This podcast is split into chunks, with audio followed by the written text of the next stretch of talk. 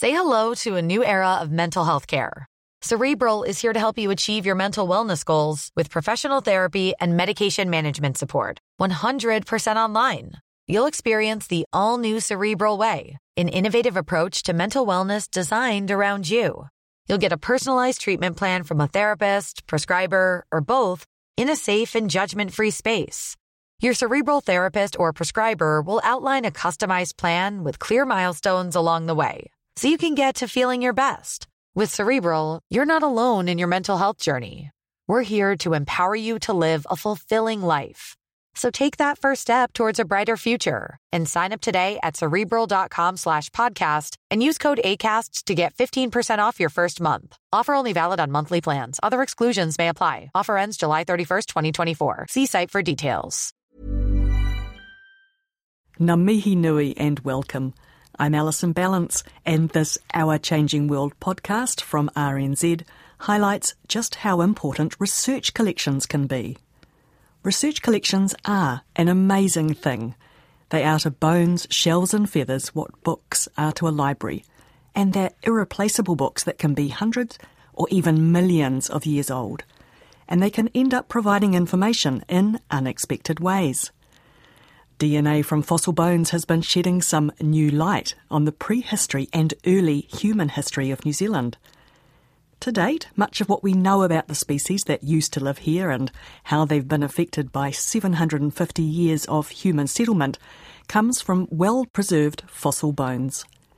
But zoologists collecting from prehistoric sites and archaeologists working in Māori middens always collect and keep everything, big and small, and it's those small bits and pieces that are turning out to be surprisingly valuable.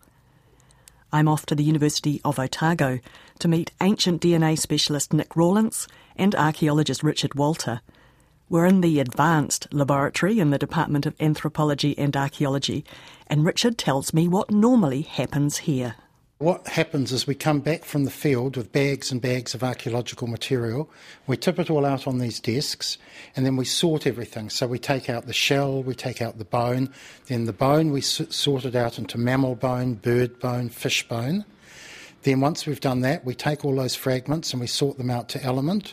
So with the fish, we take out the dentaries, the maxillas, the premaxillas, the parasphenoids, etc.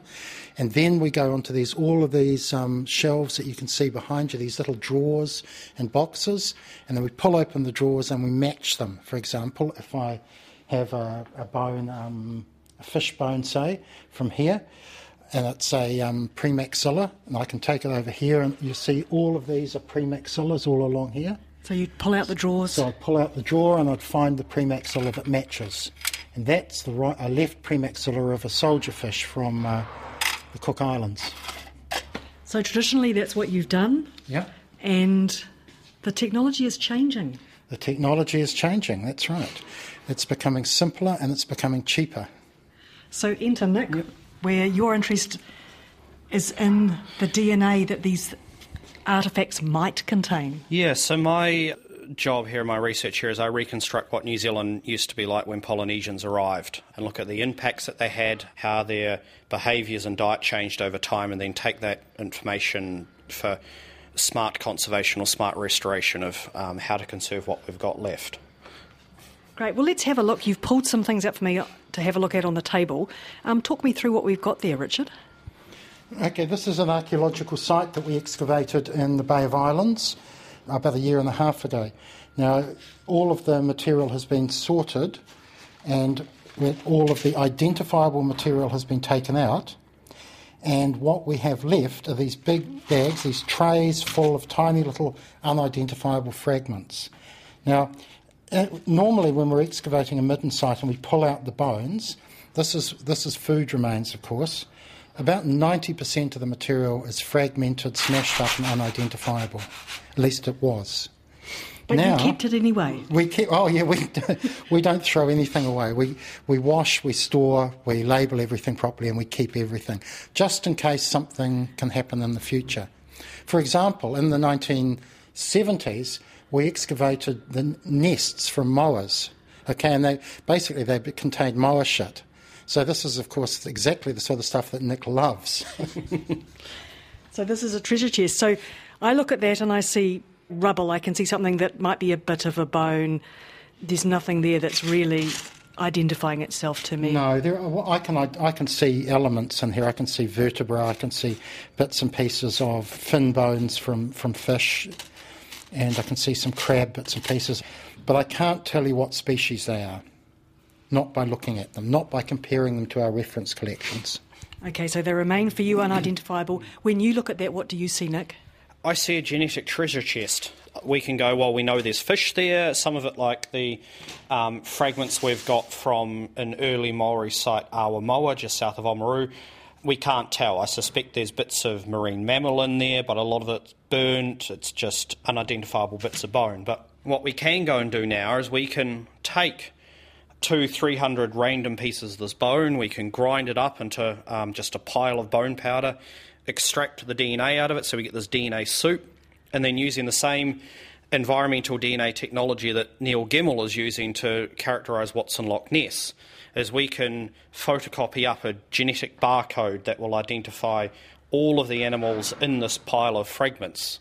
And then we can take that sequence, compare it against databases, and basically provide all of this detail and nuance to the picture of prehistoric New Zealand. So when we've just had identifiable bones like this moa femur from a heavy footed moa, which is a very big chunky bone, I very big say. chunky bone, they, they preserve well.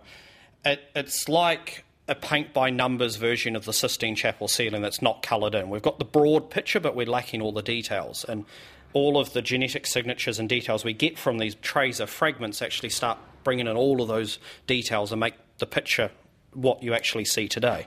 Now, can you just explain eDNA a bit more for me? So, Neil Gemmell is looking supposedly for the Loch Ness monster.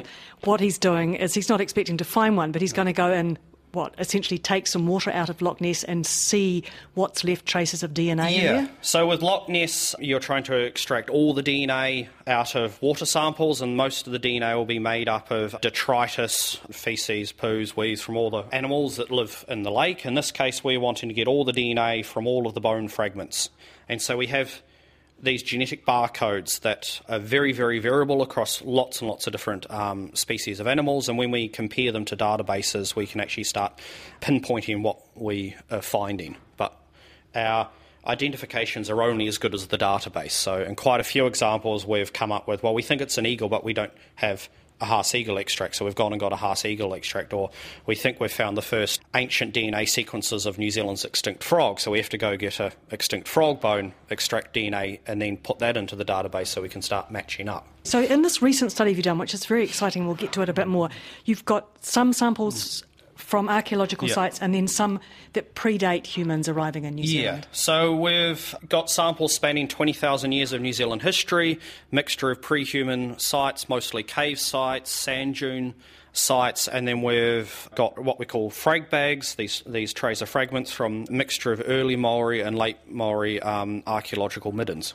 And what did you find? Quite a few surprising things, actually. We've got the first ancient DNA sequences of New Zealand's lost frogs, the extinct Markham's frog, that's showing a lot of geographic structure across New Zealand and cryptic species that we're investigating further. Kakapo was one of the big surprises. We know Kakapo's in all of these fossil sites, but we'd never actually found Kakapo and kea and midden deposits before. They may have been hunted for the feathers, but we don't usually find the bones in the archaeological sites. And there's other species too that we're finding in the midden sites that we, we're not normally finding um, just through the normal archaeozoological methods. For example, eel is showing up. Now, we know that people ate eel across the country. It was a very important food source in historic period, as it is today. But we almost never find eel in archaeological sites because it's so fragile. So it's really nice to be picking this up. Um, other ones, of course, are whale. You wouldn't expect to find whale in middens because people don't drag the bones around. If whales are stranded on the beach, they'll be taking the meat off. But we're getting whale DNA in the sites. Now, we don't know if this is coming in in bone or if it's actually coming in through the meat itself. When discard into the midden, the DNA is permeating the other substrates. What species of whale did you find? southern right whale, Pygmy. fin whale, Cuvier's beaked whale, killer whale, dolphins, and other research we're doing on uh, cetacean whale dolphin resource use by Maori, we're finding um, fin whale, um, strap tooth beaked whale, and we've actually now got the first um, record of a pilot whale, which is this really interesting thing. Is if you go to the archaeological record, pilot whale is been identified in quotation marks throughout the record. Yeah, and it's quite we've common never found it in these frag bags, and we've now got one record from Washpool Midden. And so it's looking like the identifications that have been done have been purely based on size, and that if you're large, you're a whale. If you're small, you're a dolphin, even if you are a whale. So we've we've got bones that have been identified as dolphin, and they've come up as a beaked whale. But we also are beginning to think that a lot of the identifications are based on people's preconceptions of what strains today. So if you're a medium-sized whale, you can't identify, be identified as anything else. Then you're a, a pilot whale. Were there other marine mammals in the record as well? We've always known there's fur seals, the what we're calling the true New Zealand sea lion, the prehistoric lineage in the record, um, elephant seals, but it was always thought that fur seals were always more important in the diet than sea lions and elephant seals. And what the bone grab is showing us is actually you are finding elephant seals and sea lions in same proportion, same abundances. The fur seals suggesting they're as, as important as each other in the diet. That's possible, Nick, but the the problem is, and this is one that we're all well aware of, is that the difference between doing this methodology and the traditional methodology is that the traditional methodology can you can actually do quantification, and you can make very very clear um, assumptions about the relative proportion of things in the diet, and that's because we can eliminate doubles. If if you have a, a dead seal, and you have, say, 30 bones, we can um, eliminate the possibility of counting that as 30 seals. But you can't do that with the DNA. So, twice as much seal DNA as sea lion DNA doesn't mean twice as much seal.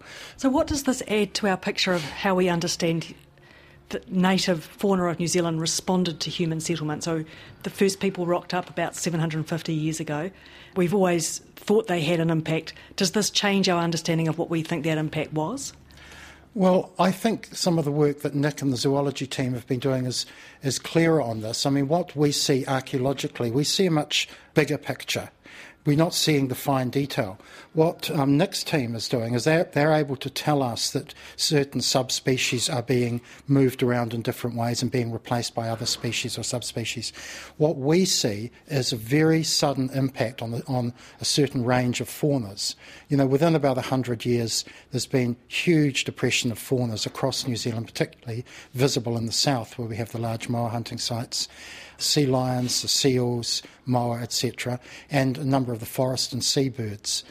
Nick's team is able to, using the DNA, get a much finer grained look at that picture. One of the things we've found with the bone grabbers, there are 10 lineages of kakapo in New Zealand when Polynesians arrived. There was a North Island kakapo that's genetically distinct to the South Island kakapo. We don't know whether that's a different species or a different subspecies. We need to do more work. But what we see is a large loss in genetic diversity in kakapo when uh, Polynesians arrive. The North Island kakapo goes extinct, the South Island kakapo gets hammered, and then it's hit by the double whammy with Europeans turning up. And so what you've gone is from about 10 lineages down to one. So you've gone from the equivalent of the genetic variation of Dunedin to the variation of the English royal family, completely inbred. And this is really interesting because that's precisely the sort of thing that the archaeologists wouldn't pick up. We cannot pick up that very, very fine detail. What other extinct species were you finding? You've mentioned uh, frog, uh, you've talked about a North Island lineage of kakapo. What else did you find? So we've found tuatara, we've got skinks and geckos. With the birds, we're picking up a lot of the small birds that don't preserve in the sites, like us um, small perching birds. One of the cool things um, with the fishes, we're finding out that Maori fished locally. So the local fish and chip shop was quite important. Uh, much like the fish and chip shop they have in Ravensbourne here, sources all of its fish locally. You, you wouldn't go down the road to the other town um, to their fish and chip shop. We're also picking up shark, and with the eels that Richard was talking about before, not only are we picking up the freshwater species, but we're actually picking up marine species as well. Here's the picture we get from the archaeological record. In New Zealand, if you're down here in the south, and you're looking at a midden assemblage, 99% of what you get is going to be red cod and barracuda because red cod and barracuda are everywhere. It doesn't matter where you are, it doesn't matter how good you are at fishing, you can always get red cod and barracuda. So if you pick up a handful of midden from any site on the east coast of the South Island, it's going to be mostly red cod and barracuda. But there is going to be a very small proportion of other stuff, and that's that stuff that's that's going to tell us the really important picture. Now, we can pick up, we're, we're getting a lot better at the way in which we identify bones now. We can uh, identify many, many more bones and many more elements now than we could in the past. But with the, this DNA um, method, we're picking up that 0.1%, the stuff that's really different. And that's telling us about this really subtle local differences that Nick was talking about. Like you can go to any fish and chip shop in New Zealand and get lemon fish, right? Battered. But you really have to go to Ravensbourne to get that high quality blue cod. And so we're picking up that local twist, you know? Now, you talked before about having to have a known DNA sequence to match against. I'm wondering how many unmatchable DNA sequences you might have ended up with that could be entirely new things? We have quite a few. One of the things that we've got is an unknown crane. Now, we don't have cranes in New Zealand, but the, the DNA sequence that of the, the unknown crane that we got from um, these frag bags, that is the best match we could find on the database. And so it doesn't mean it's a crane. One of the things we're finding is that all the research that we're doing and um, other ancient DNA labs are doing is we're starting to get DNA sequences from all of the New Zealand uh, birds, um, the extinct ones that haven't haven't been sequenced. And so you could take the data that we've produced in this study and in five, ten years' time, compare it to the database again, and you'd start filling in even more and more details. I really think that our teams have to work much more closely together uh, in the future. I think there's huge opportunities if we understand each other's research directions, paradigms a bit more closely, I think we've got all sorts of directions we can move in. Ancient DNA is but one tool in uh, the toolbox that we use to reconstruct New Zealand what it used to be like. And if you do any of these one tools in isolation, you're not going to get the whole picture. And the prime example I can think of is work we did on the Chatham Island sea lion, where we did the ancient DNA on the bones, then we used the, the genetic variation we found to reconstruct population size, and then we could do some modelling that, based on this population size of sea lions, the known extinction window, estimates of human population growth, we could work out how many sea lions would you have to hunt to cause the extinction of them. And it turns out it's very little. It's about half a sea lion per person per year. Now, when you take that into account and then go with archaeologists to look at the bones that have been found in the midden deposits, you find the entire size range from small pups to the females and the giant, uh, giant males, but you don't find many individuals at all. Yeah. And it's you yeah. don't it shows you don't actually need to hunt that many individuals to yeah. cause extinctions, but it it's also the DNA is matching what we find in the archaeological record. That's fascinating because if you take the New Zealand archaeological sequence, you know, if you look at the archaeological record of New Zealand, East Coast, South Island again especially, and you didn't know anything about New Zealand, you would know that there was a major extinction event here, and that was the extinction of moas. But if you look at the sea mammal record, you wouldn't have a clue. There is nothing in the archaeology that suggests Maori were predating sea lion or seals, fur seals, at anything other than a very low rate. Yet we know that they were wiped out across much of the country, or or um, extirpated anyway. You just, you just, can't pick that up from the archaeology. We only know it because there's no seals here now. Yeah. Uh, we, we find it with uh, the marine mammals and we find it with a lot of the birds, like the black swan, um, is that a lot of New Zealand birds, um, if I use the black swan as uh, the poa as an example, is they're they're large, they're slow breeding, what we call K-selected. They take a long time to get to maturity, and you won't find many individuals in, in middens, but across the Chatham Islands, across mainland New Zealand, is that they all go extinct at a time of stable climate. So we, we know the extinctions have to be down to humans, and the research we're doing time and time again has just shown all you have to do is hunt enough that your mortality um, basically outweighs your replacement or reproduction. As soon as that happens, um, you're going to go into an extinction vortex. And that's right. And with Moa, we know that, but we don't actually know, coming back to the archaeological side, we don't ha- actually know how humans did that. We don't know physically how people hunted moa in New Zealand. We know they had a massive impact on them, but there's nothing in the archaeology so far that's telling us how they did it. There's no um, tools for hunting moa. There, there's no evidence anywhere that dogs were used. There is no evidence in New Zealand for mass killing. This is a research that I'm involved in at the moment. It's just taking those dynamics that Nick's talking about, those population dynamics, and trying to turn it into human behaviour. How did Maori send moa extinct? It's not simple. Thanks, Richard. That's Richard Walter from the Department of Anthropology and Archaeology at the University of Otago, and we also heard from Nick Rawlence, who is in the Zoology Department. I'm Alison Ballance, and this Our Changing World podcast first aired on RNZ National on the 26th of July 2018. Our webpage at rnz.co.nz slash Our Changing World is full of audio, photos, and useful links. You can sign up for our weekly email newsletter there too and find our contact details.